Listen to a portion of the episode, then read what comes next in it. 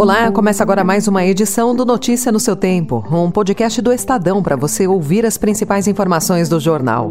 Esses são os destaques do dia. Custo Brasil eleva em 1,7 trilhão de reais por ano o ônus para se produzir. Caso Deltan expõe ações que podem tirar líderes da Lava Jato do Congresso. E arcabouço fiscal vence primeiro teste na Câmara. Hoje é quinta-feira, 18 de maio de 2023. Estadão apresenta Notícia no seu tempo.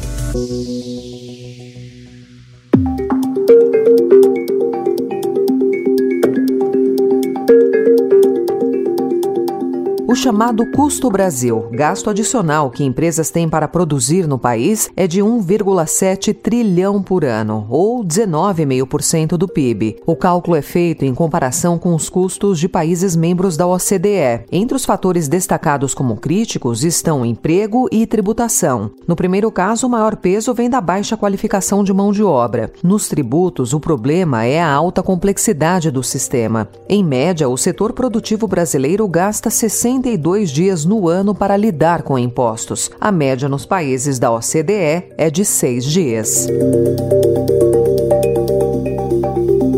Todos votaram no plenário, quero encerrar a votação. Está encerrada a votação. 367 sim, 102 não, uma abstenção, total 470.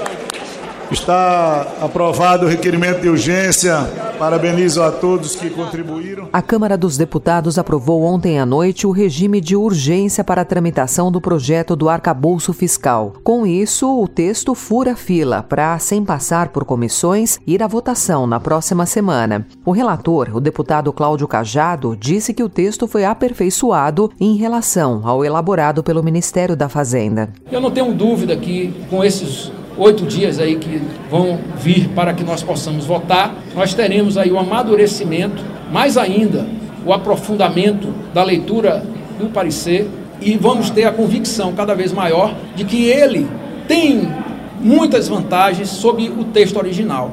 Ele aperfeiçoa o texto original, ele complementa composições de segurança que dão mais robustez ao que nós desejamos.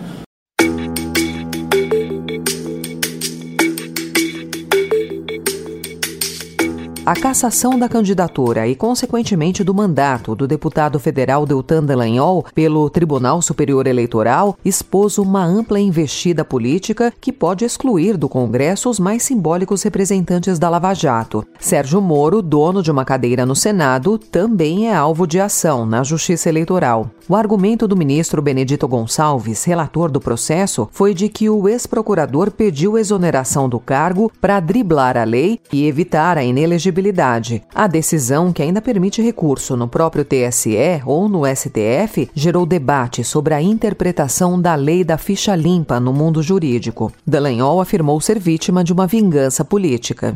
Eu fui caçado por vingança.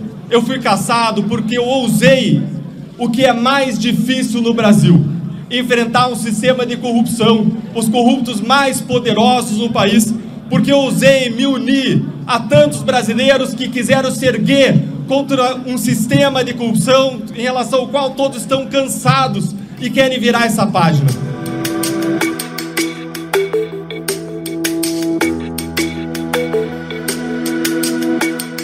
A Câmara instalou ontem a Comissão Parlamentar de Inquérito do Movimento do Sem Terra, com ampla maioria formada por deputados ligados ao agronegócio. Dos 20 integrantes, apenas três não são membros da Frente Parlamentar da Agropecuária. O relator será Ricardo Salles, ex-ministro do Meio Ambiente do governo Jair Bolsonaro.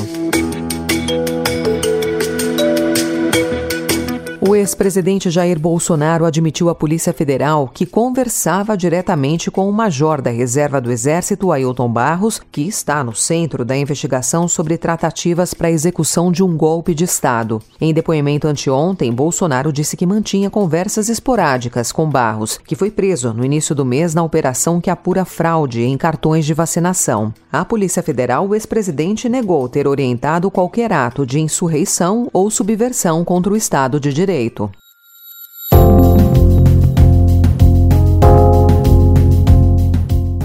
para dar una salida constitucional al Ecuador, he decidido aplicar el artículo 148 de la Constitución de la República que me otorga la facultad de disolver la Asamblea Nacional por grave crisis política y conmoción interna.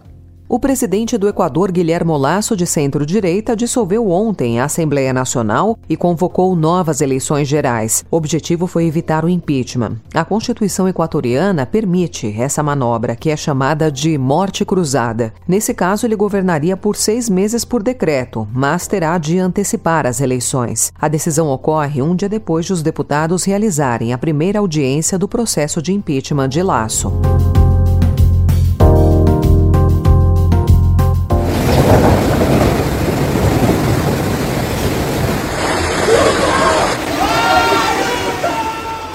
Chuvas excepcionais em uma região atingida pela seca no norte da Itália transbordaram os rios em Emília-Romana, matando nove pessoas. As tempestades forçaram a retirada de milhares de pessoas de suas casas. Algumas áreas receberam metade da média de chuvas para um ano, em apenas 36 horas. O Serviço Italiano de Defesa Civil informou que 23 rios transbordaram e 37 municípios ficaram inundados.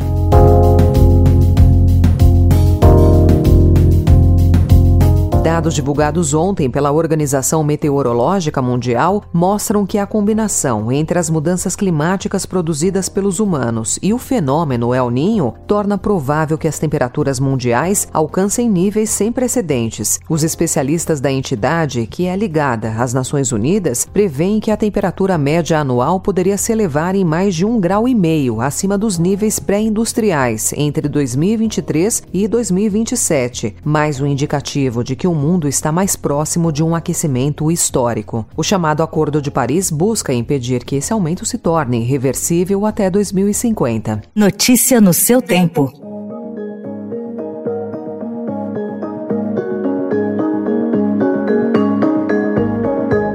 Homenagem à professora Elizabeth Tenreiro, morta no dia 27 de março durante um ataque em uma escola na Vila Sônia, na zona oeste de São Paulo, o governo do estado mudou o nome da estação Vila Sônia, da linha 4 amarela do metrô. Inaugurada em 2021, a estação passou a se chamar Vila Sônia Professora Elizabeth Tenreiro. Ontem, o governador Tarcísio de Freitas participou de um evento local, com a presença dos três filhos da professora assassinada. Segundo Miguel Setas, presidente do grupo CCR, o novo nome da estação Vila Sônia será um símbolo de que a cidade quer paz e harmonia.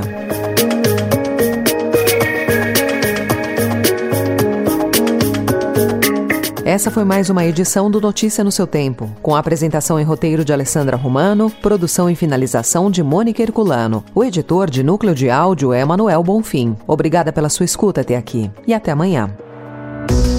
Você ouviu Notícia no seu Tempo. Thank you.